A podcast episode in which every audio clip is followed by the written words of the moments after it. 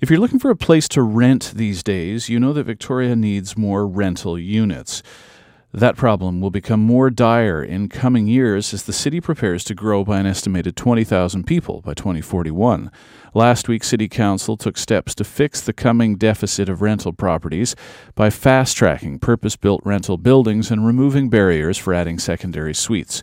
Jeremy Loveday is the City Councillor in Victoria, and he joins us on the phone to tell us more about it. Councillor Loveday, good morning.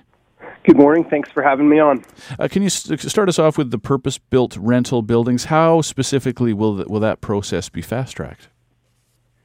Well, it's it's, it's quite simple, really. Um, it's just saying that w- when a proponent brings a development proposal for purpose-built rental, it jumps the queue. So it, it goes ahead of you know, a condo development that would be coming in at the same time or even before it, so that city staff can can start working on that development application right away. And you know, time is money, so it, it saves the developer money, uh, makes it more attractive to build purpose-built rental, and it gets those units uh, on the market faster, which hopefully will have a impact on our housing crisis. You know, right now we have a 0.6 vacancy rate, and I'm hearing from people every single day who are having trouble finding housing. Uh, specifically rental housing in the city of Victoria. And that's people with decent paying jobs. And it's even more difficult for those on a fixed income or on, on welfare, making minimum wage. So it, it really is across the housing spectrum in terms of affordability, and it's even tighter at the lower end. So hopefully this will make an impact, and uh, it, it takes place uh, comes into effect immediately. Okay, so if if, if essentially p- uh, developers are going to build purpose built rental uh, buildings, get to essentially go to the head of, of the queue ahead of uh, condominiums and so on, do you have a sense of how much time that might save? Are we talking uh, weeks or months, or, or how, how big of a deal is it? Uh, it I, I, believe it's months, um, and you know it. It, it's a it's a pretty big deal. It, you know, it's a it's a meaningful incentive um, from from what I've heard in terms of talking to developers as well as from uh, to landlord BC, and uh, so I, I think it's I think it's a smart move, and I think it's one that will have a real impact. What about secondary suites? It's been identified by a number of people in this community that there's a great potential in existing detached homes and so on to add more secondary suites. But some observers say there have been hurdles, and I wonder if this plan will address that, might make it easier to build more secondary suites.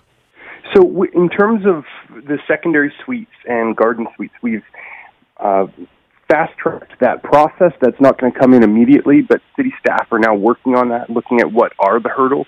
And I mean, some of them are clear. For example, for to get a secondary suite, your your house has to be a specific square footage, and you can't do renovations within five years. There's, you know, there's some hurdles that are clearly deterring people from putting in legal secondary suites. They may be putting in illegal ones that are not um, perhaps up to code and whatnot. And then garden suites the same. Right now, you need a, a full rezoning process to get in a garden suite, and so we're seeing a, a real like lack of garden suite applications coming forward. When I think that is a way to create uh, sensitive infill density within our neighborhoods. And so what we're doing is we're looking at what are those barriers. Another one is right now you're not allowed to have both a garden suite and a secondary suite on the same property. So I think if we remove some of these barriers and make it easier to to put this density in to neighborhoods, it'll create more uh, rental housing units and uh, just cut away some of the red tape and hopefully get uh, some of these illegal suites online as legal suites as well. Do, do you anticipate any uh, negative pushback against that, uh, Councillor Loveday? I wonder, for instance, if you were to allow both a garden suite and a secondary suite, let's say a basement suite, so you had uh, so you had effectively three units on what uh, previously was a single family dwelling. Do you, do you expect many people uh, who don't want will say they don't want that in their neighborhood? I, you know, I suspect that we would uh, we would hear from on some streets neighbors who say there isn't enough parking uh, for for that type of that many people living on one property, and I think that's you know parking is an impact with almost every development. It's what we hear the most about. But at, at the same time, in, in my opinion, um, creating housing for people is, is a little more important than creating space for cars. Do you have any concern that, that if if you're successful, I wonder if, if there might be a uh, an unintended negative consequence of removing a lot of hurdles and red tape and so on? If essentially you get more construction and more renovation, if you have if you might have a number of what we we've heard described as renovictions, where landlords upgrade to some extent their property, uh, but then as a result charge higher rents and force some people out because it's too expensive after the the renovation.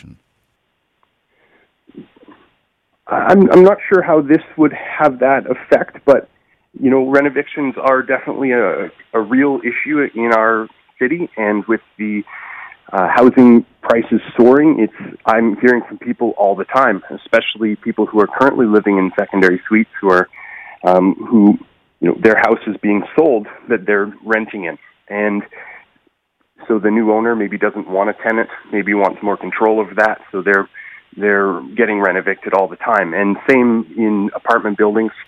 Uh, you know, when an apartment building is getting upgraded, and so that's provincial legislation that's needed. And the BC NDP has introduced renoviction legislation that would pretty much solve this problem. And so it would be great to see action from the provincial government to make that happen. I wonder overall how quickly you think any of these policy changes are are likely to work. I, I, presume they'll they'll take a while to, to have a, a, direct impact on, on adding a significant amount of vacancy to the market. Will they? I mean, are we talking at least several months, or probably more like a few years? Yeah, there's no silver bullet here. We're we're we're looking at every tool in our toolkit, and we're trying to apply them all.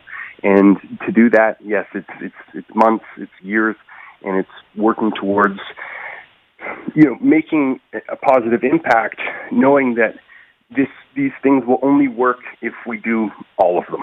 And so, you know, the only thing that's going to we don't have rent control in BC in a meaningful way. So we have to put more supply in the market. We have to make it easier for developers to build affordable housing, and we need uh, all levels of government to come online and meaningfully fund affordable housing and social housing.